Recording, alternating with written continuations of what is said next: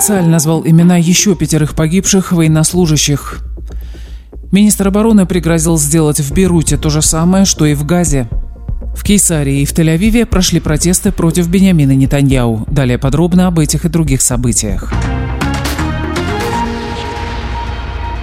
Сегодня, 12 ноября, вы слушаете новости Израиля за 24 часа. Вчера вечером ЦАЛЬ опубликовал имена пятерых бойцов-резервистов, погибших в пятницу в боях с Хамасом в секторе Газа.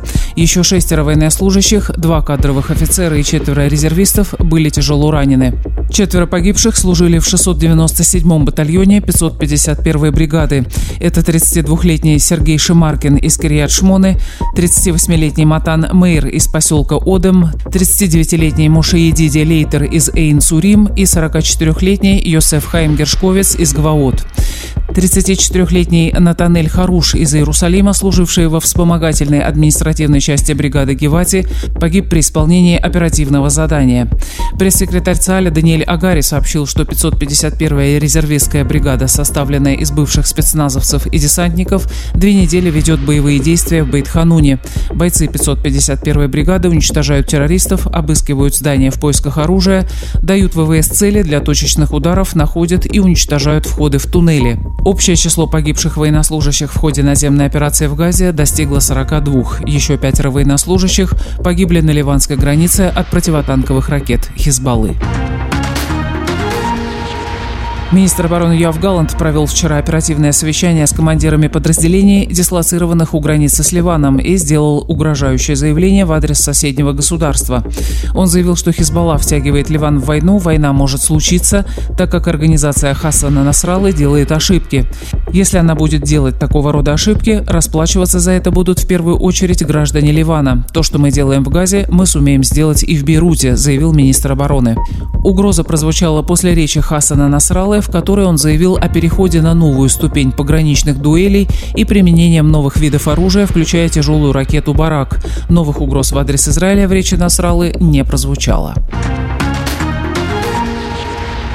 Вчера на вечернем брифинге пресс-секретарь ЦАЛЯ Даниэль Агари сказал, что Хамас потерял контроль над сектором Газа. Потеря контроля проявляется, по словам адмирала Агари, в том, что десятки и сотни тысяч жителей Газа уходят на юг, пренебрегая распоряжениями Хамаса. По данным армии обороны Израиля, в пятницу северную часть Газа покинули 80 тысяч человек, в четверг 50 тысяч. Он дает близкие по масштабу, хотя и немного более низкие оценки. Пресс-секретарь ЦАЛЯ сообщил, что в последние сутки части израильской армии продвинулись двинулись вглубь лагеря беженцев Шати, главного расположения сил Хамаса в северной части сектора. Палестинские источники транслируют миру преимущественно сообщения о блокаде больниц в Газе. Красный полумесяц сообщил вчера, что израильские танки находятся в 20 метрах от здания больницы Аль-Кудс. Адмирал Агари заявил, что Хамас лжет о том, что происходит в больницах, чтобы удержать население под контролем. Пресс-секретарь ЦАЛя напомнил, что вчера Хамас объявил об израильском ударе по больнице Шифа, но проверка показала, что в больницу угодила палестинская ракета.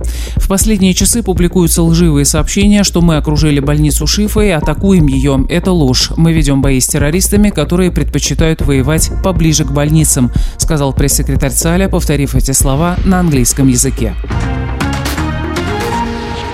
Президент Ирана Ибрагим Раиси выступил на проходящей в Саудовской Аравии конференции арабских и мусульманских стран, где призвал их ввести против Израиля торговые и нефтяные санкции. Своими атаками по Газе Израиль нарушает международное право, убийство граждан и бомбежка больниц – это пример преступления Израиля. США поощряют эти преступления и вступили в войну на стороне Израиля, сказал Раиси. Он также призвал обратить внимание мирового сообщества на израильскую ядерную программу и создать международный суд для суда над США и Израилем за убийство в Газе. Президент Ирана также декларировал, что решением конфликта Израиля с палестинцами является создание палестинского государства от моря до реки, то есть от Средиземного моря до реки Иордан, а значит, по сути, вместо Израиля. Ранее президент Турции Режеп Тейп Эрдоган выступил на той же конференции и также заявил, что Израиль должен понести ответственность за свои преступления в Газе. Он также призвал публично разоблачить ядерное оружие, которым владеет Израиль.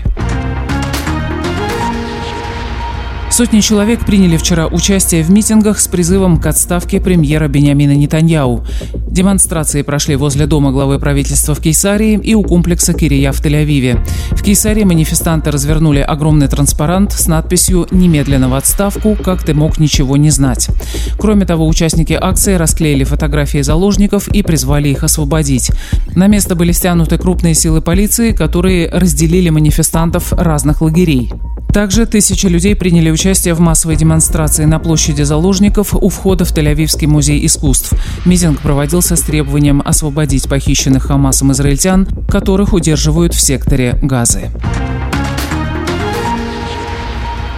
Канцелярия премьер-министра подтвердила, что министр Амихай Ильяу не будет сегодня участвовать в заседании правительства, поскольку он отстранен Бениамином Нетаньяу. Премьер-министр объявил об отстранении Ильяу после заявления последнего, что атомная бомба может быть одним из способов решения проблемы в секторе Газы.